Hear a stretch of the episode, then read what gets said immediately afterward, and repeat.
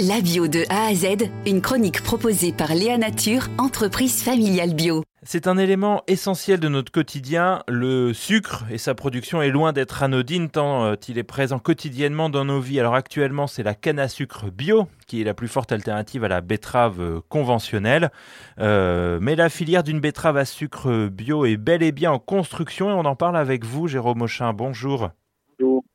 Vous êtes euh, agriculteur à Fosseux dans le Pas-de-Calais, euh, même euh, polyagriculteur puisque vous produisez des betteraves à sucre, on va le voir, mais également du blé, des pommes de terre, de l'orge, de la luzerne.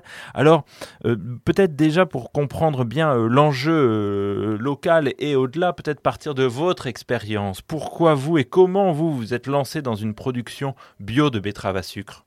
On a démarré, on a démarré la production sur l'exploitation de la betterave euh, parce qu'on dans un collectif, on, a réfléchi sur cette production et on s'est dit, ben voilà, on va on va créer cette filière betterave sucrière qui n'était pas forcément développée parce que la betterave la betterave à sucre c'est quelque chose d'assez compliqué en soi en, agriculture biologique parce qu'il y a beaucoup d'éléments euh, qui sont contraignants euh, dans la production bio et avec ce collectif on a réussi à justement élaborer je veux dire, un système qui pourrait faire qu'on peut cultiver de la betterave sucrière bio. Quels sont les enjeux et les défis qui sont devant vous alors que vous créez cette, cette filière? Ah, les enjeux, euh, les enjeux, c'est de faire quelque chose qui soit résilient, hein, de d'amener euh, la betterave sucrière dans nos assolements, parce que c'est historiquement euh, la betterave pour un agriculteur, c'est une tête d'assolement, c'est-à-dire qu'elle favorise, elle est, elle est forcément bénéfique pour les cultures qui vont suivre le défi, il y en a, il y en a beaucoup. Hein. C'est euh,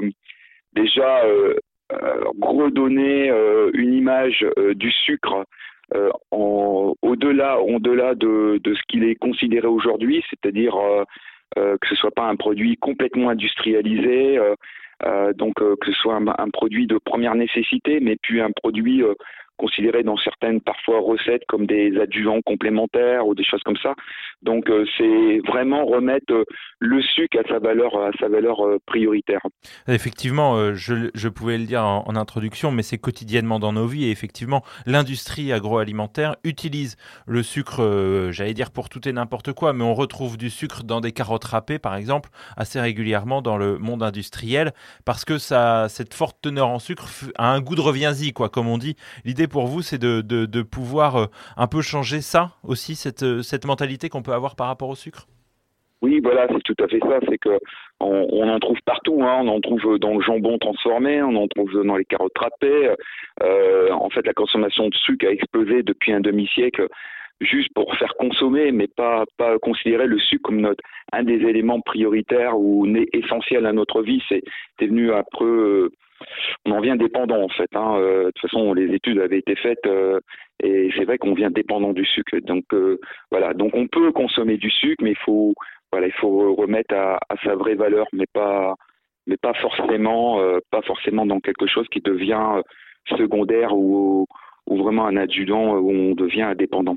Et ce qui est important, c'est c'est que nous, on essaye de faire cette filière et de la faire de façon très territoriale et locale euh, pour que chacun puisse être acteur non seulement de sa production mais de sa transformation pour pas faire en fait euh, être juste producteur et après être complètement anonyme dans la filière. Ça permet dans, dans ce collectif que l'on a créé euh, de pouvoir dire ben, dans tous les Hauts-de-France on pourrait avoir plusieurs unités qui se soient développées les unes à côté des autres et euh, d'avoir cette mutualisation de, dans l'outil de transformation. Merci beaucoup Jérôme Auchin.